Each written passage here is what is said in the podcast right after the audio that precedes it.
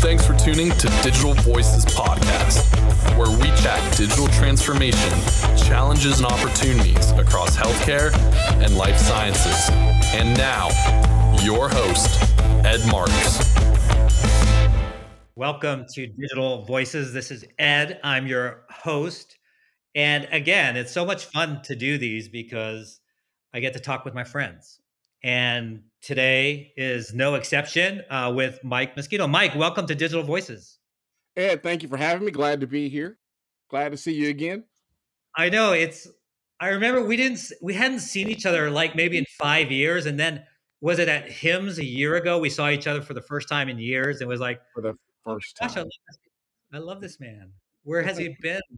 I knew something was missing in my life the last few years. I didn't realize it was Mike it was me. I'm back. Yeah. I'm back. We're back together again. Yeah. So I thought, hey, it'd be fun to have you on Digital Voices. So we first met each other. I'm thinking, like, could it be 20 years ago at um, 18 AT&T? Yeah, AT&T. Uh, 15 years ago, actually. 15 years ago now. Yeah, you were you were doing some work, uh, facilitation, I think, for with for AT and T. They had their advisory board, healthcare, yep. and I was on that advisory board, and I was like, oh, I really like this this guy. He's funny and he's fun and he's smart and uh, just likes to have a good time. So I was like, uh, this is my type of person. So uh, we became friends since then, and then we'd see each other at industry events and here and there. And but yeah, then you disappeared from my life for five years. So I did. I took I took a break from um, healthcare, went out in the industry and picked up some new tools, brought some things back to healthcare that could help move things around. So I did. I, I vanished for a little while, but I, I came back home. Yeah.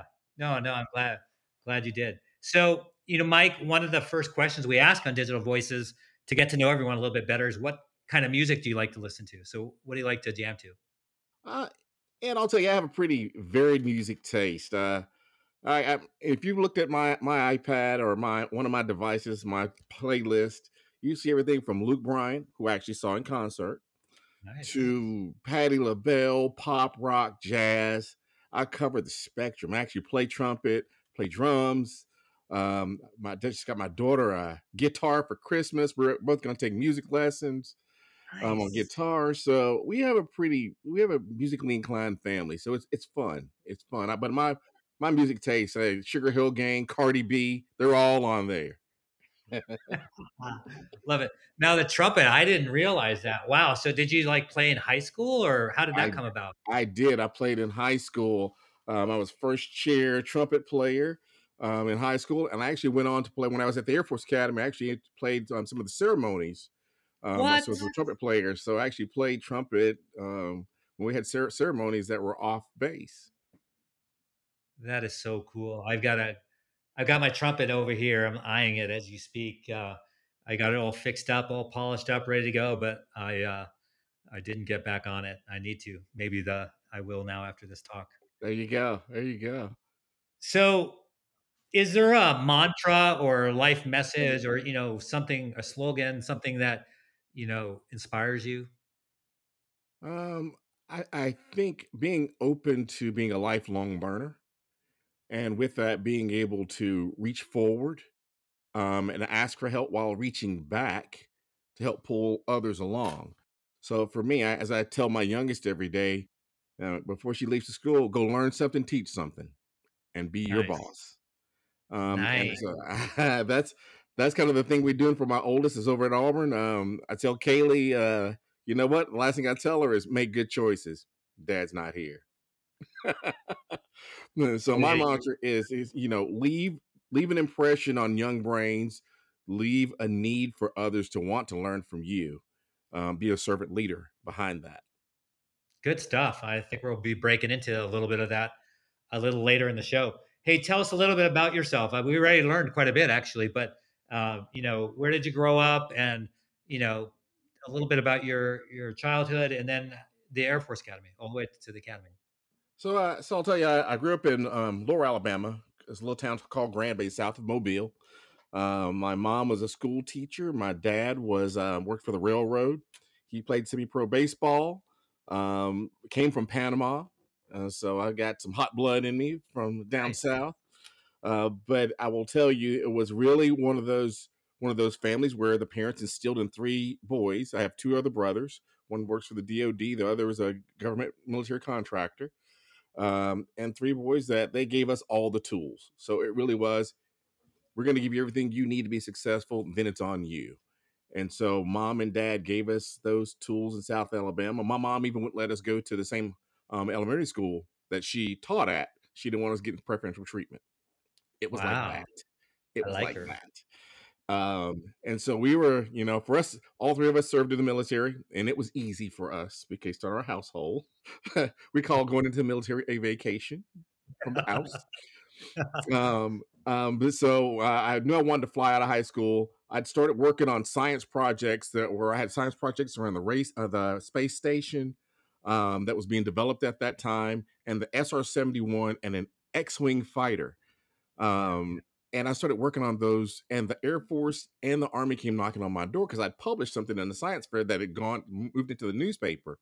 They're like, "How does this kid?" Um, I sent an article to Popular Mechanics at the time, and so they came and knocked on my door. And from there, I got an appointment. I met my uh, my congressman my junior year in high school, and I said, "You're my ticket to the Air Force Academy. I'd like to go ahead and make that known today." And 12 months later, I had my appointment to the Air Force Academy, um, and it was a uh, it was a great time. It was a great time out there. I went on to uh, get another degree from Auburn University, where my daughter is now, and I finished a master's at Kennesaw State University, my MBA. Wow. How much time did you spend in the Air Force? Um, two. Spent two. Spent two years. So it was nice. Yeah. It was nice to be able to I put a knee on the ground. Um, so I was, I was able to opt out and pick up another degree. So it was always yeah. good. I was able to fly and still do some time and still uh, be able to play ball and um, rehab at Auburn. So it was good. No, that's awesome. No, it's it's it's great.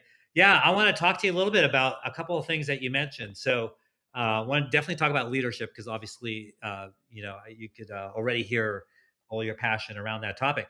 But I also want to talk about uh, being non-white, being black, uh, and in the industry. And you know, that became a popular topic a couple years ago, right? When Rodney King yeah. and everyone was like, "Oh, we need to." We need to talk more about it, and I agree. Uh, race relations, however we want to call it, uh, is really important. Uh, but you know, kind of like COVID, uh, it sort of uh, got taken for granted again or something, and it, we stopped talking about it. And uh, you know, digital voices, we're like all about like let's talk about relevant things um, in the industry, and this is one of them that remains uh, something relevant. I didn't want to lose touch on it, and so I want to talk about that as well because you know a lot of our audience, like myself, all I know is being white, and and so I always love hearing from other people, um, you know, what it's like for them, uh, because we always assume everyone has the same journey, but we don't. We all have different journeys, uh, and so I think it's just something uh, good to talk about. So, um, but obviously for you, um, you know, you get to the academy, you know, and you're it's it's a pretty was it a was it a already pretty well mixed uh, in terms of diversity, or or were you an outlier at the time? No, eh, there there were there were others because it's around. It's you know it's a a nationwide insertion of, of students. So there yeah. were others. That I was not the only in my squadron. Only I'm African American in my squadron. So it so at that time they had definitely had started um, a nice um, mix of black, brown, purple, yellow, male, yeah. female coming into the academy, um, and and so I didn't get to see that. Um, and even though I, I grew up in, a, like I said, my mom didn't let us go to the same elementary school yeah. because we, um, she wanted us to be able to see more, do more, be more. Um, and I will tell you, I still didn't get to do all of that because I was in advanced prep classes where I was the only African American kid in the class. Yeah. I was student council president, vice president of the, one of the classes, but I still didn't. It was still some isolation based on what I was doing in my path. So yeah, I will yeah. tell you that going to the academy was was I saw more at the academy than I did in my own high school classes because of, of the path I was on. Yeah, the military has been, I think, always advanced uh, when it came to you know having good diversity. You know, I also am a product of the military, and you know, it was, uh, yeah. I mean, I you know, it was always just like you didn't even think twice about it. Uh, but it's not so much the case in other industries, and certainly when you looked at healthcare technology, uh, it was pretty white. And I, I, think we've we've done a lot in, in in recent years. I think to change that um, and create more opportunities. Um, but I, uh, but you know, that's me talking from from my perspective. What what's your thoughts on that? No, I will tell you. Uh, when I first came into health into healthcare, um, it was through McKesson, and um, I was developing portal technology here in Atlanta um, for a dot com. Um, I was a CTO for the company, and I will I will tell you when they came to get me to help them develop their was called Physicians Portal. Um, I think there might have been one other African American on the team, so they brought me in to help develop this. I developed some technologies. Um, the CEO came down that was going to be appointed. She came down and saw what we were doing, and she put me on this aggressive path to um, being what's called it stretch goals, where they gave you a different role. Seemed like every year that you were yeah. there.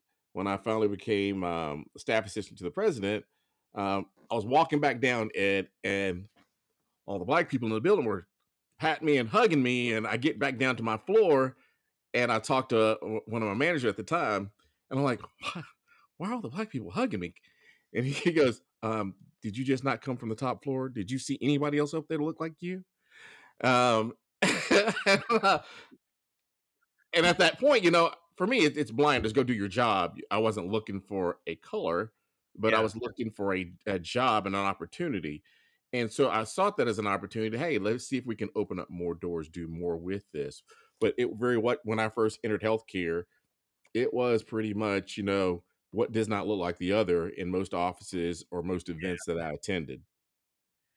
So what what do you think we can do as an industry to continue? You know, I, I think we've made some change, um, but what what can we do as an industry to continue to support diversity in the workplace? Because I, I'll get into it later, maybe, but I'm, I'm a huge proponent of it.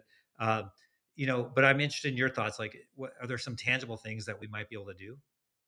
I think continue to have that conversation internally about what can we do to improve um, our one our optics um, um, on our senior leadership and throughout our organization. What does CDI really look like? A lot of putting putting their officers in place that are their chief diversity officers are in place.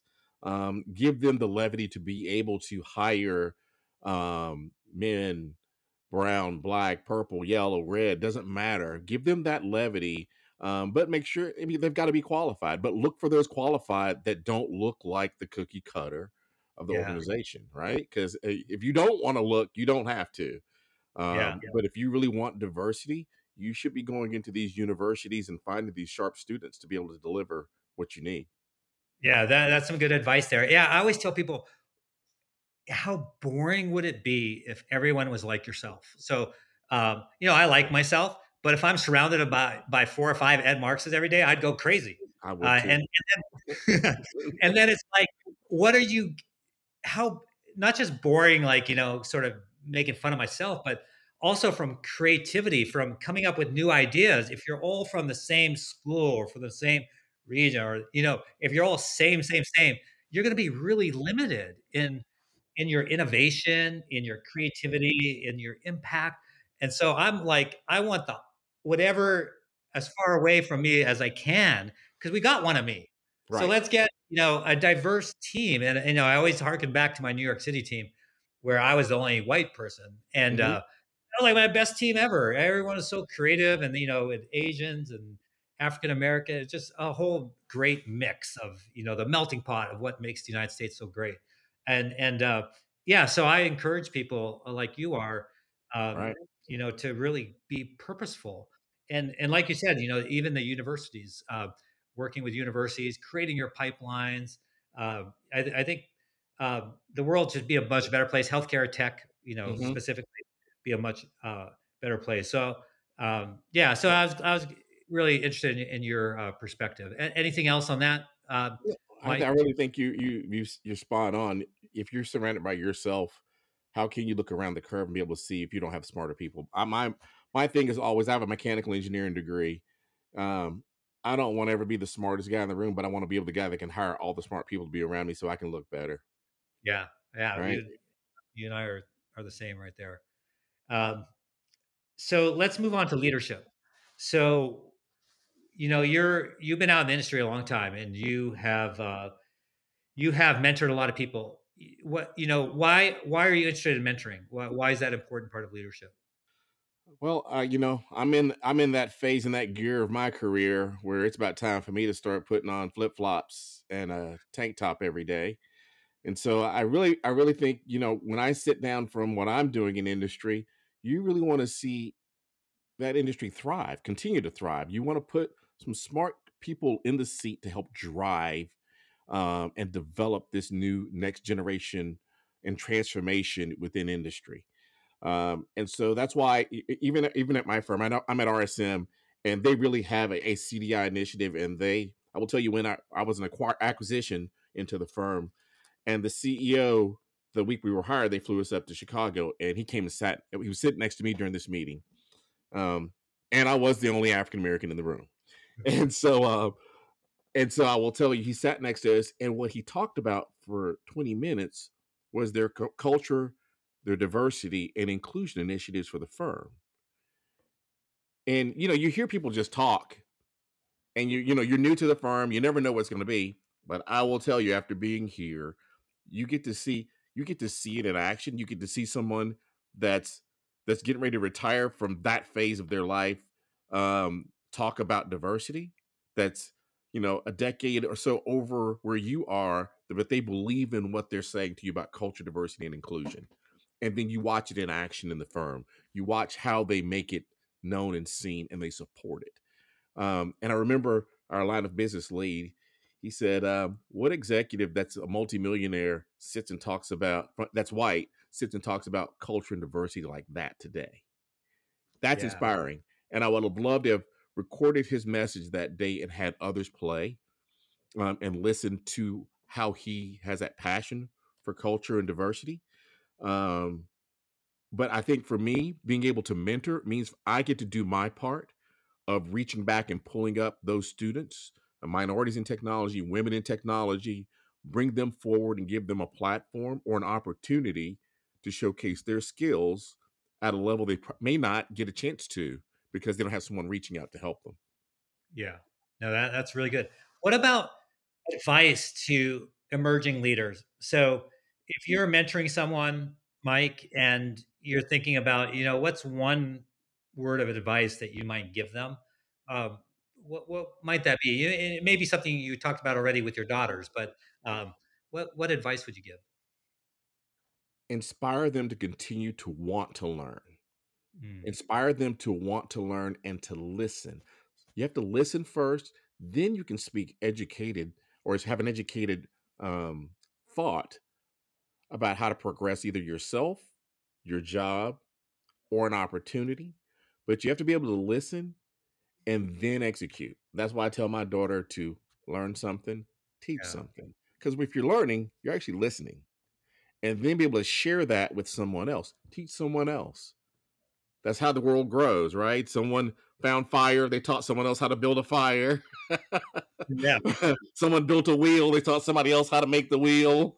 People yeah, give you these engineering analogies, but the world progresses by us thinking, listening, learning, and sharing. And if we don't continue to do that, um, I, I, think I heard a stat that we're the U.S. is producing less engineers than we had in the last 50 years now. And what's what's stifling that innovation of engineers? What's pushing our engineers back? What, why don't people want to go into these fields of innovation um, and ingenuity? We need to be able to spark that flame again and get these kids up and running. Data analytics and healthcare is huge. Yeah. I go I go back over to Auburn um, and I go into these competitions where I watch these kids that are I will tell you they're more advanced than the people that are in industry right now. Yeah, I believe it. And so giving them that opportunity to thrive in industry, I think that's our duty um, as executives and as leaders to find those nuggets of inspiration, give them that chance, and have others watch them thrive so they'll want to be on that path as well.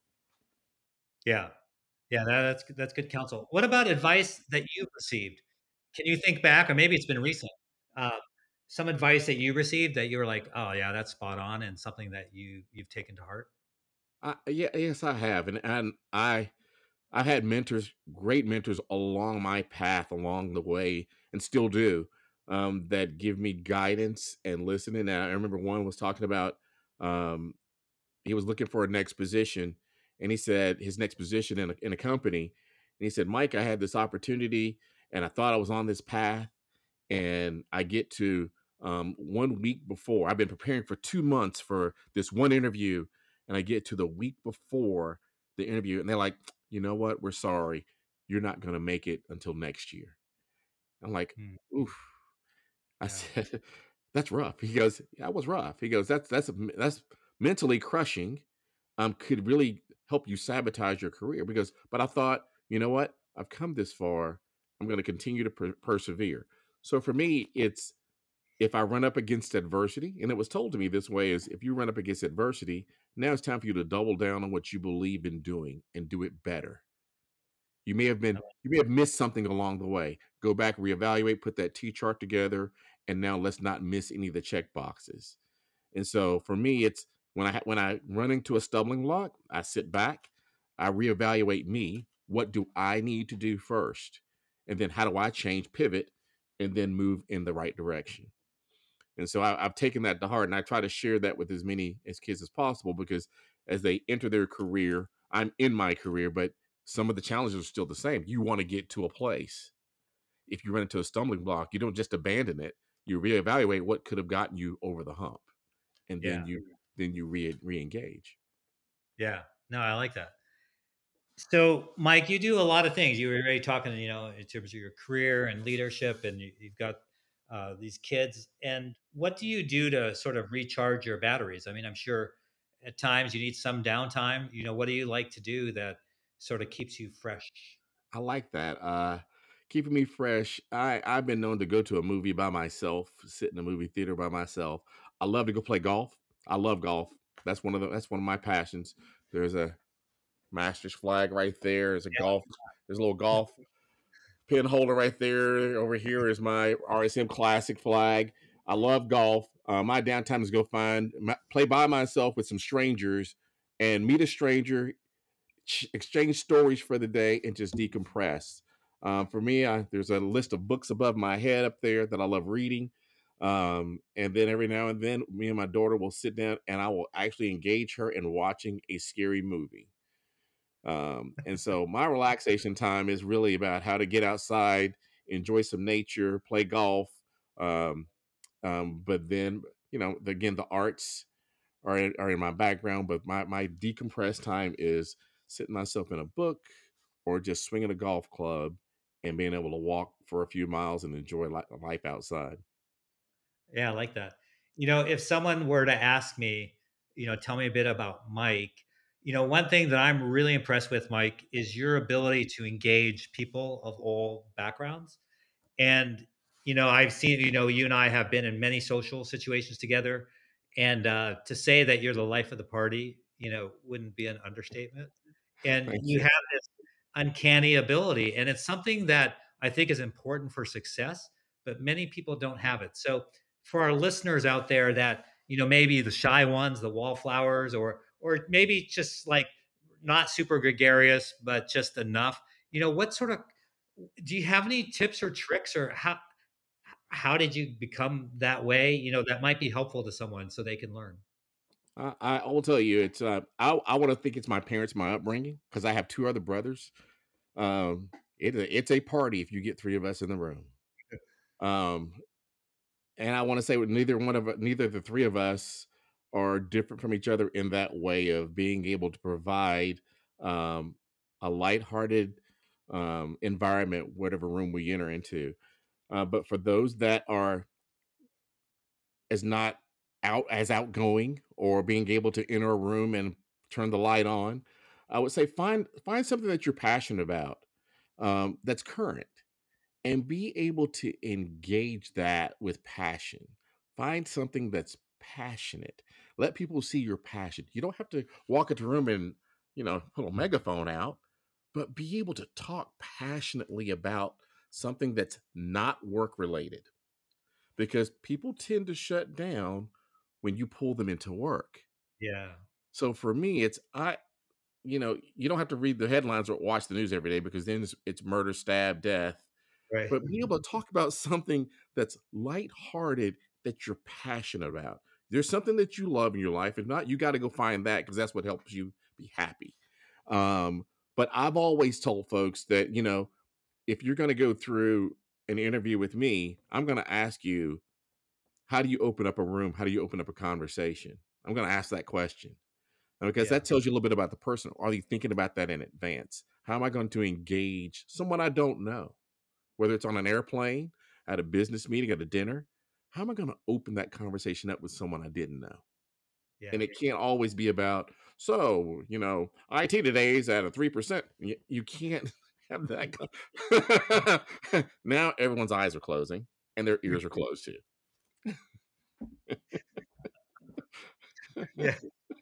No, you're so right. So many people do that. That's the funniest thing, you know, because they're uncomfortable, they're nervous, so they go back to something that they know, you know, but it won't be as interest. You know, Larry King, you know, supposedly was a very shy person, and he said what he did, and I listened to this earlier in my career, and I've followed it since then, is ask people questions. Uh, people enjoy speaking about themselves, and so if you just show interest in someone, and of course, it needs to be sincere, right? You don't want to be that BSer, and you know, but you know, if you can be genuinely interested in someone and find out, you know, they're like our talk today, like you know, who, what made you who you are today, what you know, where'd you go to school, or whatever, what music do you listen to? It's like ask people questions, and they're generally going to respond, you know, in a fa- very favorably. And I will take that too. I will, I will borrow that one from you, Ed. That's that's yeah. one I can share with the students because they yeah. they're they're wanting to learn, right? They want to know how did you get here? What made you yeah. successful? When I get there, what do I need to do? Um, because once you get here, there's still work to be done. you get the job, there's going to be another job, and there's going to be you're you're onto a new job. You're you're now onto bigger and better things from where your role started. So, but there's still work to be done. There's still engagement that yeah. needs to happen. We did that to our kid. You know, there were, for a while there was four of us, so, you know, we'd fly somewhere, and of course, only three can sit in one row. Someone, so it usually was me, right? I would sit next to the stranger. But then as kids got older, it was like a test. We'd put them with the stranger, and we said, we want to, and we could hear them, you know, I'd be right behind us. We said, we want you at the end of this flight to be able to tell us everything about that person. And they did it. You know, they were these shy little teens. And they, they did it. We it was great, and I said, "See how easy it is. People will engage with you if you're just friendly and ask them questions." I will tell you, Ed. To that point, I, it's so awesome to hear you say that about your kids. So I I remember uh, my oldest. She was four. We're on a flight to Hawaii. I gave uh, I gave her mom my upgraded first class seat. You you've always got the kid. You go. I'll sit with the kid. So I leave the four year old middle seat with a guy next to the window. I go up to see her mom for a second and I'm gone maybe 10 minutes. But the kid's sitting there doing her thing, and I come back, come back, and I'm like, talk to the guy. I told him I was leaving. He goes, Oh, she'll be fine. I come like, everything okay? He goes, Oh, say, so your daughter knows everything about me other than my social security number. I'm like, what? He goes, it was like, you left? And she goes, What's your name? Where do you live? Why are you going to Hawaii? And so we we always taught our guy our children to be expressive and curious and they've always been like that and it's it's good to hear that other parents give their that gift to their kids to yeah. be able to engage yeah no mike you're awesome i want to meet um, i definitely want to meet the rest of your family sometime and, and uh, definitely. Uh, feel they're pretty close to to what you're like right now um, hey as we as we wrap up you know we start we we had a serious pretty serious conversation there in the middle about uh, race relationships you know and uh, in healthcare it and what we can do is I want to sort of leave you with the last word. You know, is there anything else that you know, like our audience, you know, probably largely white, right? Because we're again sort of the digital still in healthcare, right. and you know, what what can people like I do? You know, we talked about a couple things, and I try to do them. I try to be very intentional. Uh, is there any other you know advice you might give for our audience in terms of you know sort of having that diverse team? Yeah, I, I think understand that you want to have other others that, like you said, don't look like you around the organization, but be able to dig in and understand and find places to go find this talent. If not, yeah. you need to find executives like myself that has a pulse on this thriving talent that are coming into industry that want to be in industry and and and figure out what does that look like for your organization and that doesn't matter what industry you're in my job is to open doors um, not only for my firm but for others like your firm um, yeah. and and bring that talent into market because these kids are sharp it does not matter the color if we're looking at color in 2023 we're missing the mark unfortunately others are looking at color and i had to explain to several of my neighbors um, you know the, the police officer that may pull me over won't ask the same questions of me in a baseball hat versus you because he doesn't know that I went to a military academy at Auburn or have or work for a, a firm. He doesn't know that, right? I said, but you get the opportunity to know all of this in advance and bring someone into your organization to help you transform your thought leadership and the optics of your organization. Yeah. Love it. I want to end with that. Mike, you're an amazing human. I'm so glad we've known each other so long. Can't wait till we uh, connect again. I'm sure it's going to happen pretty soon. And yeah, thanks for being our guest on Digital Voices. Glad to be here. Thank you, Ed. All right, that wraps up another drop of Digital Voices. Thank you for being a listener. Thank you for listening to Digital Voices Podcast with Ed Marx. If you enjoyed this episode, subscribe on your preferred streaming service and leave a rating and review. And most importantly, thanks again for listening.